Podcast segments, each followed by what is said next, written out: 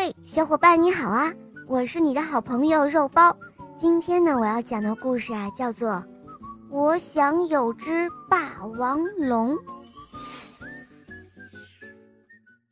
有一个叫波波的小朋友，他呀捡到了一只好大好大的蛋。哇，你这个蛋好大呀！一定是霸王龙的蛋。哇，这么大的蛋，一定是霸王龙的蛋。他的小伙伴们都这样说。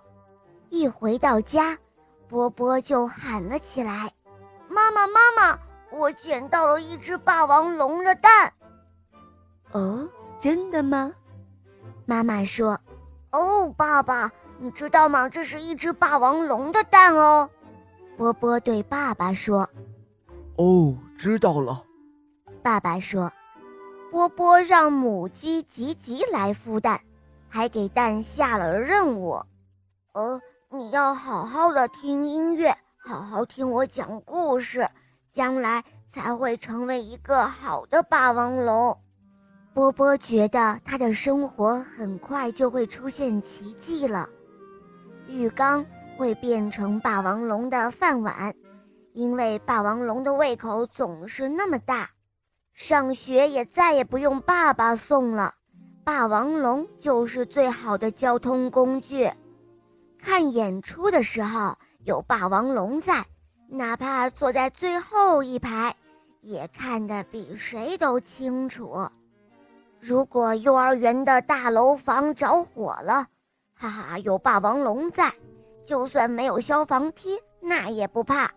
哇哦，哈哈，有霸王龙的日子多好玩啊！可是有一天，波波从幼儿园回来，却发现蛋壳里钻出了呃一只小鹅。哦，怎么会这样？我我再也不会有霸王龙了。想到这里，波波有一些伤心。